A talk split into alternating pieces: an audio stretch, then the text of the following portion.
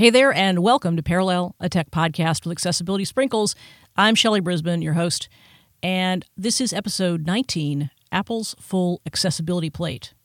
Hey, we have a really great show for you today, recorded live on the scene at the Worldwide Developers Conference in San Jose last week. I had the great pleasure of getting a chance to talk to Sarah Herrlinger, who is Apple's Director of Accessibility Policy and Initiatives. Sarah sat down with me at the Apple Podcast Studio at WWDC and told me a lot about what's new in accessibility for all of Apple's platforms. It was a really big week for accessibility at Apple, as you saw not only uh, if you were looking and paying attention, but if you listened to the keynote, if you went to the State of the Union event, there was so much accessibility. And um, I feel like this is one of the best years accessibility has had in terms of visibility and actual content of products uh, in a long, long time. So it was really great to be a part of that and to get t- to talk with Sarah about it. I had another reason for wanting to talk to Sarah because this happens to be June 2019, the 10th anniversary of when accessibility features first came to the iOS platform. So before 2009, the iPhone did not have voiceover and invert colors and mono audio and zoom, which are the features that were announced in 2009. But June 8th, 2009, Phil Schiller gets up on stage near the end of a very long keynote he spends a little time showing the brand new accessibility settings screen in iOS. And he tells us that there are several new accessibility features. And that changed the world for a group of people who aren't always seen or heard very much. But it was a, it was a very important, very big day.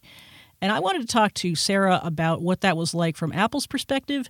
But I also have a bigger project in mind, and that is an audio documentary about that time about how the addition of accessibility to iOS changed everything, changed people's lives, changed the way they use their devices. It was a pretty big deal in the lives of a lot of people that I knew and still know uh, who use accessibility. And so the documentary is called 36 Seconds That Changed Everything. It will be released in about a week, June 19th, 2019, which is the 10th anniversary of the iPhone 3GS, the first accessible iPhone being released in the United States. So, without further ado, let's get on to my interview with Sarah Herrlinger, recorded live at the Apple Podcast Studio at WWDC. Here we go. This is Shelly Brisbane live at WWDC 2019. And I have a very special guest on Parallel today. I'm talking with Sarah Herrlinger, who is the Director of Global Accessibility Policy and Initiatives for Apple. Hi, Sarah. Hey. I'm so glad to have you on Parallel. Thank you so much for doing this. Well, thank you for having me. I'm really happy to be here, especially with you because you have such a long tenure at Apple and in accessibility. And so I wanted to start with some of the history of accessibility. As a lot of people might know, this is the 10th anniversary of accessibility coming to iOS, June 19th, 2009. To be exact, is when the 3GS, the first accessible via voiceover uh, and a few other things, uh, iPhone was available.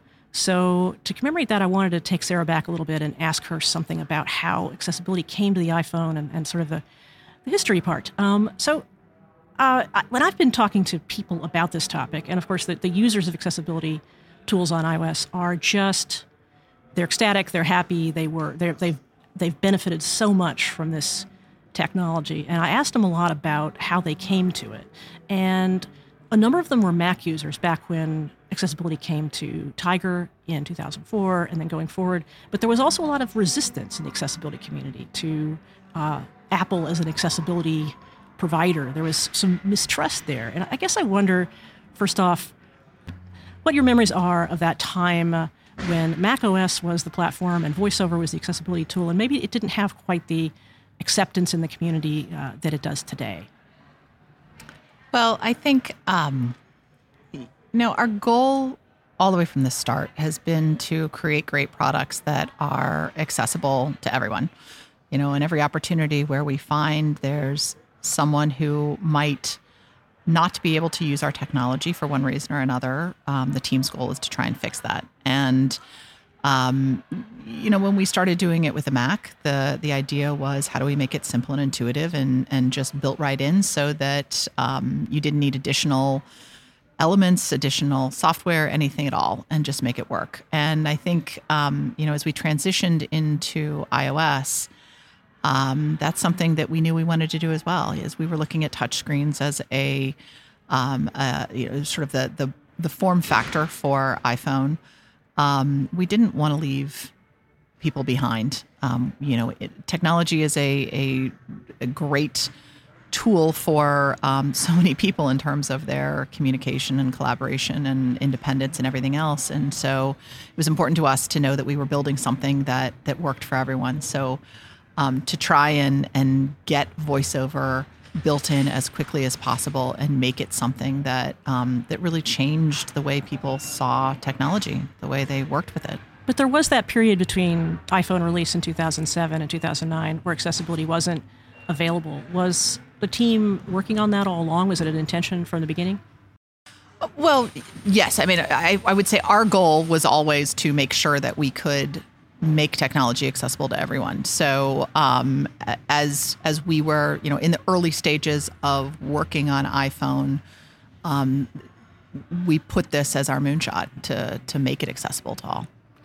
So you didn't know exactly when it would happen, but the goal was it would become accessible as soon as possible, right? And and then did you have in mind all of the accessibility features, well, the main accessibility features that came to iPhone eventually, or was it was VoiceOver the main focus initially?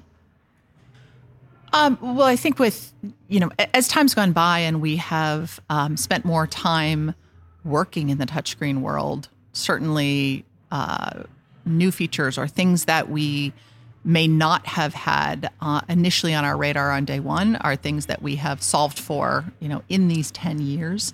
Um, but I think we, you know, we've, we've always looked at accessibility as not a single thing or a single community. You know, there's no blunt object that solves it for everyone. So we've looked at, um, at, at really trying to be thoughtful in, in making it work for as many different types of use cases as possible.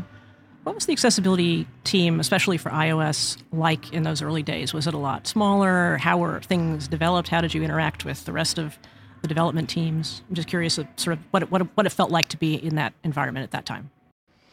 Um, well, the team, you know, a lot of the team is still here, so uh, it's a, a group of dedicated individuals who um, really passionately just believe in making great technology and um, being super creative in how they do it. Um, so I think, you know, we certainly work with engineering teams and, and engineering teams who do a lot of the, the work on their own. You know, obviously, this is something that, as a, a core corporate value of Apple's, we see people all over the company who commit to um, to really doing everything they can to make our products accessible. But in terms of the team itself, um, you know, our, our main goal in that time frame was to create groundbreaking assistive technology um, that would work across everything that we do. And how did you get that done? How did you interact with the people that were going to be your users at that time? Was it was it much different than it is today?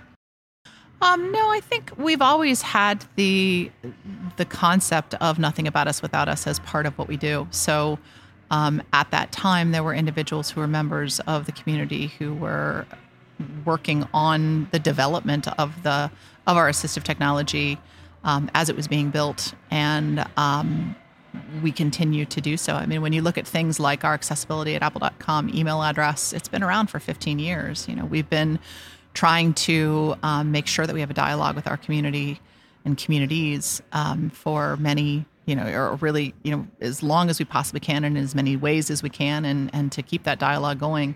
So, um, you know, we've worked with groups, with um, individuals, and really, I think, you know, in that initial development, it was making sure that there were people internally who were daily users of uh, screen readers in order to be able to to to do it right.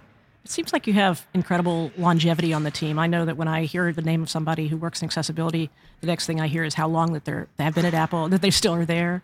What do you account for that?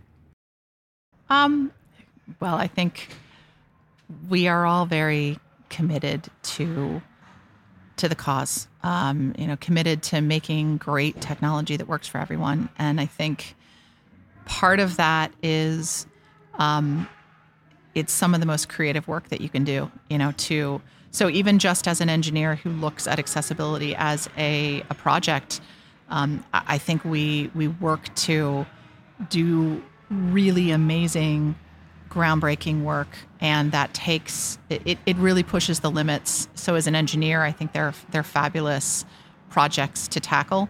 Um, but I think that this, you know, our team really passionately wants to um, to make technology that works for everyone. You know, they strongly believe in what we're doing, and so there is a lot of longevity because people know that um, they can really do their best work and be supported for it. So let's talk about that that day when the iPhone 3GS, when I, iPhone 3.0 and then the iPhone 3GS became accessible. It was at the very end of a long WWDC keynote. And I know how what the reaction was out in the community, but I, I guess I'm wondering how your team was feeling at that moment. um, a lot of excitement. Uh, I think, you know, in doing something that was so new, um, wanting to make sure that people understood what the goal was and um, and that they would embrace it. Um, you know, we we believed strongly in what we were doing, um, but obviously it does take the community engaging and um, and and really you know liking it, really um, moving forward with it, and and so I think for um, day one, probably a little bit of sort of holding our breath, and then thankfully, very quickly, the uh, people did start to download the beta and try it out and, and use it, and um, we got a great response. Were you surprised by either the level or the kind of response that you got? Um, no, I think we were, you know, we were just really thankful. Um, you know, we really had wanted to do something extraordinary, and we were super thankful that the community um, really did embrace it. What are some of the highlights from your point of view of accessibility in, in the on the iOS platform over the past ten years? Gosh, um, well, I think you know, along with voiceover, two of the things that I think we did that that really fall into that revolutionary category, um, but in other areas, are switch control. Um, you know, switch control is a feature that allows individuals with uh, very extreme physical motor limitations to um, be able to use our technology. So, you know, in the same way that voiceover became a a way by which you could um, use a touch screen without having to see the screen. Um, switch control became a way to use the touch screen if you were never going to actually touch the touch screen. Um, and and that's really I think opened up um, a lot of of uh, opportunity for um, individuals who are um, who are not touchscreen users. Um, the other one is made for iPhone hearing aids, which with you know hearing loss. Uh, being such a, a, huge issue in the world and, and the number of hearing aid wearers that are out there, um, you know, we, we really saw a, a place there where a lot of hearing aid wearers had given up using cell phones because or making phone calls because the experience was just not a good one. So to be able to really change the way you know the quality of sound and the way in which someone who's a hearing aid wearer uses um, their cell phone and are able to communicate with family and friends and listen to music and watch movies and do all those things that maybe they didn't believe were still something that was a part of their lives um, that's been a really amazing thing to see how much you know how many made for iphone hearing aids are out there now and how much the the industry and the community has really embraced the concept. Have there been any particular challenges either in terms of the way something that you did with accessibility was responded to or something that you wanted to try that maybe took a while longer? Just just things that you worked on that you perhaps over perhaps eventually overcame or perhaps found a way around um, you know, I think uh, the the the biggest thing for us is finding sort of that that sweet spot around um, solving a problem and making sure that we do it right. And so sometimes I, I think it's more for us about um, taking time to make sure that something is ready to go and then um, getting it out there and then you know paying attention to the the response that we get and in order to ensure that we, you know, we tweak where tweaks are needed or uh, that, that we, you know, continue to to make changes to make it, uh, it work better and better. You know, we, we don't ever really see accessibility as something where you check the box and finish. it's always an ongoing process. And I think that's an, a really important part of, of how everyone should view accessibility is it's a, you know, it's a never ending um, opportunity to, to do more great work. I guess just to close out on the sort of historical part of the conversation, I wonder if there are any uh, anecdotes or stories you can remember from the past 10 years of iOS accessibility, either about experiences like what we're, we're what we're here for today, uh, keynote and showing off products, or internally, just, uh, just in, anything interesting that you, you might want to share with folks. Oh, good question. Um, Should have prepped you for that one, perhaps. But yeah, no, I'm trying to think of, of, you know, I think it's more than anything. Um, I think it's it's just those moments when we realize how powerful making even the smallest of changes can be. You know, that you get one email in from one customer who says, I here's my personal situation and why I'm struggling to use technology and what it would do for me if I could. And taking those moments and turning them into something that could be a whole new revolutionary type of assistive technology. You know, it, it, it's really paying attention and being thoughtful and trying to to do right. And so I think, um, you know, there there isn't necessarily a single here's that moment story. Um, it's it's more been a, a just a, a lot of little moments along the way that have gotten us to where we are. Well, let's talk about some of the exciting things that we're here to look at this week. Accessibility is having a great week at WWDC. I'm sure you would agree with that. I mean, yes. there's so much uh, from the main stage. We saw a lot at the keynote. We saw more at the State of the Union yesterday. And I guess I just love to talk about some of the new features. And why don't we start with voice control? Because that's the biggest brand new feature for accessibility. Yeah. Um, so, voice control is a, a new uh, feature that we came out with this year on both macOS and iOS. Um, it is a way to control both the Mac and iOS devices, iPhone, iPad, iPod Touch, using just your voice. Um, and so that would involve, uh, you know, all of the the navigation, the how you interact with your device, as well as text input. I'd love to know something about how it works now, and, and I also should say there there is an old iPhone feature voice control that was a precursor to Siri that would let you make phone calls, and so I, I assume that that was is uh, either gone or named something else. Or yes, this is sort of the 2.0. Yes, yeah. um, and it, it is a uh, it, it's sort of 2.0 on steroids. Sure. It's um, a much uh, more robust. Uh, you know, full featured way to be able to use your device. So, how, from a, a real sort of top level, uh, do would somebody interact with voice control and tell it the things that it needs to know in order to obey commands? Yeah, well, so it's built to be very intuitive. Uh, once you turn it on, um, you can, uh, you know, starting with just, well, it is woken up at the start, so you can either put it to sleep or wake it up as needed to ensure that if there's a moment where, say, someone comes into the room and you want to carry on a conversation with someone else, you have control over whether it's running or not.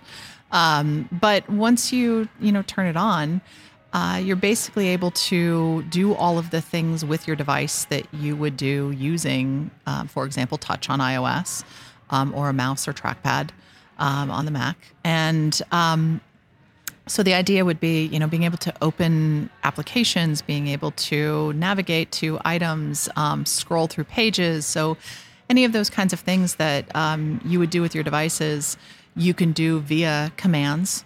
Um, and then being able to seamlessly transition to uh, dictation. So, for example, if you are in Pages or TextEdit or a you know a, a, any kind of a text app, um, being able to uh, for example, in Pages, to open Pages, to create a new blank document, to dictate information into that document, um, and use it just like you would anything else. Does it depend on an app supporting voice control, or can I say open Chrome or open some other non-native app, non-Apple app? Well, so the way that it's built, we've added in a couple of, of features um, involving showing numbers and showing a grid across the entire screen of both um, the Mac or an iOS device, which gives you um, full access to any kind of quadrant on the on the device. So, for example, if you're on the home screen of your uh, or homepage of your uh, sorry you know on, your screen of your mac um, you can get to any of your files that might be um, there just by being able to use that grid to drill in onto a certain area and, and be able to click on a specific uh, app icon or a uh, you know or on a file name whatever it might be a folder. Um, but uh, so, from that perspective, if you were, for example, in an app, you could use that grid to be able to get to any area in that app. So, it kind of does give you a baseline of full um, access. But we do use the accessibility API as our main means to be able to, um, you know, give access for VoiceOver, for switch control, and now for voice control. So um, in that way, if an app developer does use that API to make their app accessible, it just expands what one can do. So, for example, with that show numbers feature, um, it's looking for any element on the screen that it can um, properly sort of associate it as its own thing. So, if you said show numbers on, say, a web page, it would give you any of the links, any of the clickable items as a number that you can just then say, um, you know, tap 20 or click 20 or whatever it might be, depending on the, um, the device. And so the more someone does actually work to make their app accessible, the better the experience will be. But we also want to make sure that there are ways that just right out of the box, we could help overcome limitations and make something more accessible. So, generally speaking, if your voiceover is switch control compatible, you're going to be able to talk to voice control or voice as well. Yeah, I mean a lot a lot of those same basic kind of accessibility rules and regs that we ask any developer to do uh, around labeling buttons and um, making sure that things are, uh, you know, track in a um, uh, a way that makes sense to someone using assistive technology.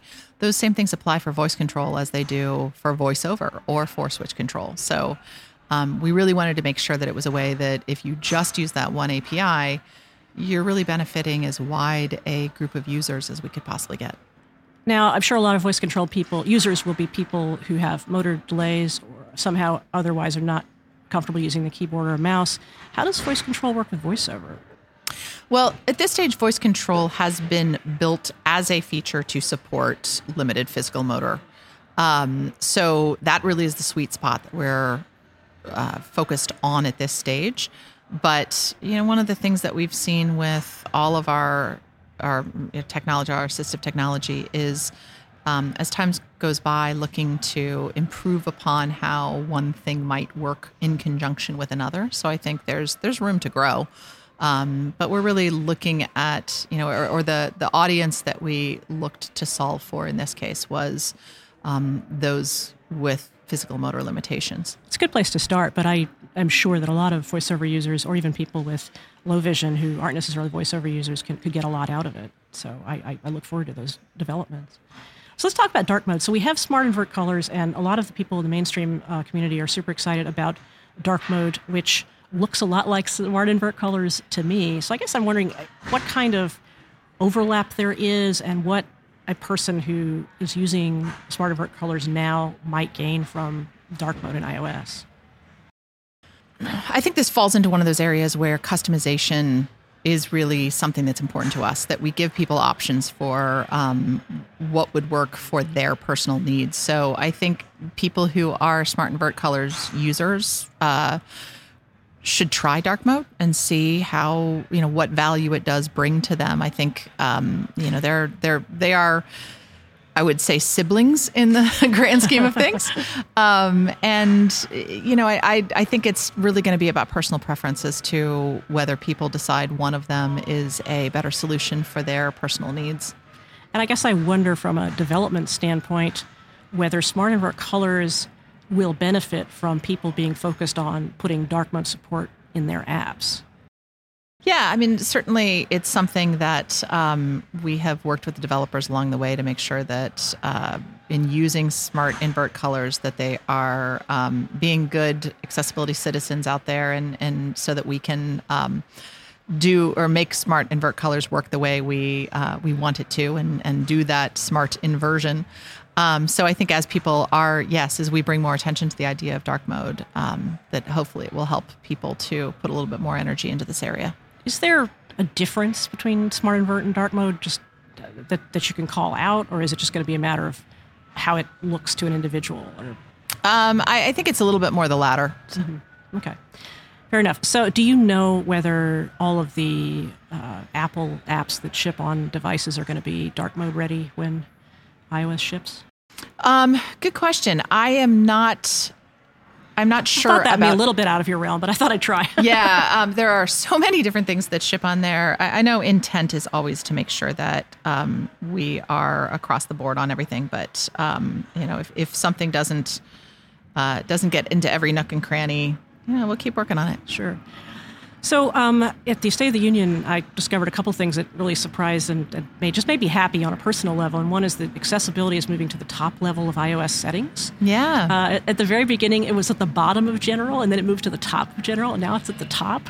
Um, I, I, guess I wonder how you feel about that. Yeah, we're we're really excited about it. Um, I think one of the things that just as a company in general that we believe about the accessibility features is that they can benefit everyone, and that we want more and more people to know that they're there, so that um, you know whether someone self-identifies as having a disability or not, that they get the value of being able to to use those features. Um, one of the other really cool things is it's being brought into the the setup experience as well. So not even just um, having it higher up in settings and and easier to find, but that as you get a brand new device and you start to go through that setup process, that you can access more of the accessibility features right from the start. Um, and get those going on your devices, you know, before you even move through all the elements to to set that device up. That's exciting for me because I can use VoiceOver and have to set things up, but my preference would be smart invert colors, and I'm sure switch control users would like to be able to use that as well. So, yeah. So, um, I guess uh, I, going along the iOS uh, track, I wonder if uh, Memojis, which was there was a lot of talk about in the keynote yesterday, are we going to get all of the uh, labels for all those uh, decorations and fancy fancy new emojis, accessibility labels? Um, I, the team is always working on making sure that emojis are uh, well documented. so, yes, there are an awful lot of people I know who who love those things and care a lot about. Them. Yeah, one of the the other things I'm excited for is uh, you know we had a proposal last year with Unicode, the um, emoji, the, the, larger emoji sort of consortium, uh, the global consortium, to get disability emojis added. And so I'm excited to see those come to fruition later on this year. Also, in uh, SOTU yesterday, we saw text recognition, and I didn't really get a sense of whether that was going to be a developer developer feature. So, in other words, uh, you could scan a, an image that had text in it and it could be read. And I, am not sure whether that's a developer only thing or whether that's going to be put into apps their users are going to see that. Certainly, uh, from a voiceover perspective, there's been some text recognition that's gone on in images thus far. Um, there's also an element around um, just trying to solve for some of the the problems that uh, you know if, if, a developer doesn't label something properly that um, we're looking to try and do more to make sure that um, that we if we can through machine learning determine what something might be that we surface that for um, our users of voiceover so that they they get more information. Um, you know even if an app would be otherwise kind of seen as being inaccessible that we can try and do as much as we can to help um, push that along. Well that's really interesting. Is that going to be in ios 13 yeah. Oh wow. I can't wait to try that. So talk about ipad os I, I guess i just rather hear like your spiel on what the new gestures mean for, and also the mouse support uh, mean for accessibility um, yeah, well, so the uh, the mouse support is not actually just even iPad; it's uh, iOS in general, and um, really excited about uh, kind of adding in Bluetooth and uh, some of the USB-based mouse support for once again for individuals with um, physical motor limitations. Um, you know, we've, we've added in that mouse support as a, a, standard feature now in assistive touch. And, you know, the idea of assistive touch in general was to um, provide access for individuals who might have some dexterity but not to uh, not full dexterity. So it could be someone who only has one access point, you know, just uses a finger, a single finger to be able to interact with the device. Or in this case, with adding mouse support, it's um, for individuals who use assistive technology, it could be a joystick or a mouse of some sort as really their only means of being able to interact with the device. So, um, you know, we've had um, mouse support through the MFI program in the past. Um, but this really sort of open thing, opens things up more for more devices to um, to be able to help those who otherwise wouldn't have access to a touchscreen device. And is that going to need to be a USB C compatible iPad, or are there going to be Lightning to USB dongle opportunities, or do you know? Um, I that I don't know off the top of my head. Okay. Another thing that's coming to Siri is the, the natural voice or a more natural sounding speech. I wonder if that's going to be applied to voiceover as well, or will that just be a Siri thing? Um, well, so with the Siri voices available to voiceover right. users, and now we've actually even added the Siri voice to the Mac, so as a voiceover option. Um, so uh, people will be able to take advantage of that new Siri voice. Okay, so so having that voice is going to give the natural sound that was being demonstrated yesterday, the, the more realistic well, sounding the impro- speech pattern. Yeah, the improvements that are in uh, the new Siri voice, I think, you know, certainly will also, because that Siri voice isn't available as a voiceover voice, will be available. Now we get into the rapid fire portion of the program. uh, so, Catalyst was talked about yesterday as a means to develop on one platform and then move your apps to other platforms. And there was a little bit of conversation about the accessibility implications and that you would be able as a developer to basically check a checkbox and then get some accessibility benefits. Can you talk a little bit about sort of how that works and whether that's something you guys have been working with in practice and seen apps move from one platform to another and retain their accessibility uh, features? Well, yeah, the um, the idea is that in building it on one platform, you're able to get the functionality on the other platform in the same way. And so, certainly, as as someone is using the accessibility API to make an app accessible on iOS, the idea is that it would be able to um, come over to the Mac as well and and um, keep a lot of that functionality.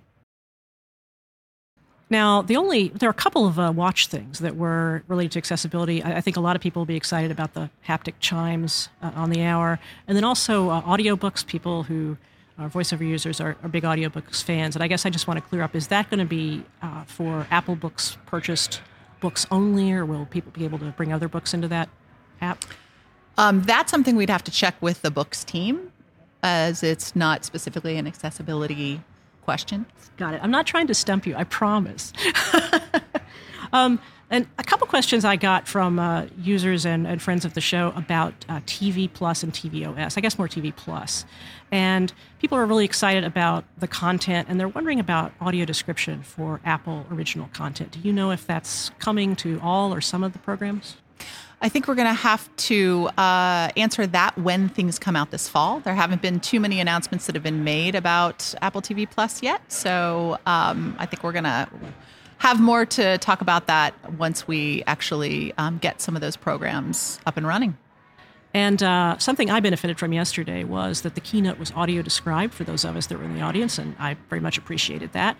And some of my friends who were watching the stream wondered whether it was possible that would come to the stream as well that I think is a time will tell kind of a thing as well. Um, certainly, we have been running audio descriptions in the room for uh, a number of years now. So if you are live in uh, the audience, you get them there, and then we have them up afterwards as quickly as possible on uh, Apple.com. So.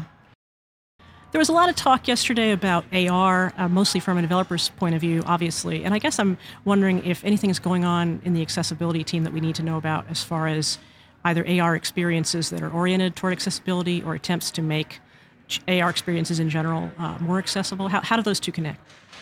Well, yeah, there's. I think there's some uh, really great opportunity that AR brings for accessibility, and um, we are looking, you know, always certainly at working with the teams to figure out how um, we make them more accessible across a wide range of accessibilities. So, um, you know, certainly we'll we'll see how people choose to use assist or uh, augmented reality Um, you know, even for us at the Apple uh, Visitor Center at Apple Park, there is an augmented reality experience that has been built to be voiceover compatible. Um, you know, we we definitely like to uh, lead the charge in letting people understand what can be done. Yeah, I think people see AR as both a big unknown and an opportunity, and so I'm, I'm always curious because and also it feels like accessibility is not necessarily something that you hear about until you know an app is out there in the world as far as AR goes. So I look forward to hearing more. So, so what have I missed? We've gone through a long list, but I'm sure there's some things out there that, about accessibility uh, coming to any of the platforms that I probably haven't gotten to. Yeah, well, there are a lot of, of great features this year across the board. I mean, in every operating system, there are some amazing things that um, the team has been working on. You know, I'm really excited on the Mac for some of the features that have been brought in for the low vision community, which range, um, you know, everything from hover text, which is a great new experience to bring um, large type uh, over to uh, the Mac in a format that really, I think, fits the Mac well. Um, the idea is that as you are hovering over any specific text on the screen, so um, you know, imagine it could even be you know Dock uh, names or um, menus or things like that, where um, by uh, holding down the command key, you can have those elements um, you know zoomed in, and uh, so it becomes a, a much higher font size. Um, all the way up to 128 point, and you can choose the font that you want, and you can choose different colors if you want um, a, a, different contrast level within the um, the text itself by having the feature of um, you know speak items under the the pointer as an option um, on the Mac. You can therefore get that verbal reinforcement as well um, and have it spoken out to you. So some really great things that are available in um, in hover text that I think people are really going to enjoy. Um, we've also added in the the color filters that are available on iOS are now available on the Mac as well. So whether those be filters for um, different types of color blindness or um, or the, the general color tint um, across the entire screen. Um, some really great things that we've done there. We've also added in a feature called Zoom Display, which allows you to, um, if you're a multi display user for your Mac, um, to be able to have one zoomed in while the other one stays at its uh, regular size, which can be really beneficial for you know someone who's presenting and they want the audience to see everything as they um, as, as, they originally built it on a, a keynote slide um, but be able to zoom in on elements on their own screen so that they have a better way to be able to see things. Um, you know, really excited on the watch. Some of the other things that we've done around uh, the the Noise app and being able to help support hearing health. Um, and in tvOS, um, a, a, lot we've done in terms of Zoom, redesigning Zoom and, and making it an easier um, experience to be able to control and navigate uh, a tvOS, your Apple TV. So um, it's just some really great things across the board that we've been working on beyond voice control. We're really excited for this year. I, I have to smile because the the features you're talking about on the Mac, the, the zoom and the display uh, specific Zoom, I, I, feel like you've been sitting over my shoulder looking at my desk and how I work because I, I, expect to be using those every single day. So I'm looking forward to that. Great, great. Uh, so so what? Uh, I, I know you're not going to announce anything coming up, but what, what are you looking forward to in accessibility? And and we have to, we have a very short amount of time, but uh, just tell me like what uh, what are you excited about? What's what's happening that is is great? Yeah. Um, well, you know, I think the thing that I'm most excited about is is the opportunity to look at some of these great consumer um, things that have come up over the last couple of years, whether that be uh, augmented reality or you know where machine learning is going, things like that that are um, that have such great applicability for accessibility, and where we can really keep looking at things that would normally be seen as as very consumer focused and how the communities can benefit from and how you can make those things accessible. Um, you know, as more and more uh, companies even beyond Apple have started looking at building accessibility and across the board. I think that's a, a really benefit for all of our communities and, and really helps everyone. So I'm excited to see where we go from here. Sarah, thanks so much for your time. I really appreciate your doing this. Absolutely. Have a great rest of WWDC. Thank you very much. Thank you so much to Sarah Herrlinger and the folks at Apple who made this interview possible. It was a lot of fun, and I learned so much from Sarah and also from my days spent at WWDC. There was a whole lot going on with accessibility and, of course, with Apple in general. WWDC is always a great time, and there are a number of great podcasts here on Relay FM where our hosts talked to Apple people at WWDC as well as amongst themselves about everything that happened. So if you care about Apple at all, check out some other relay shows on the network. If you want to follow this podcast, you can go to relay.fm slash parallel. You can follow me on Twitter at Parallel Pods for updates on the show, or you can follow me personally at Shelly, S H E L L Y. I'll be back in two weeks with another episode of Parallel, and maybe even sooner with 36 seconds that changed everything.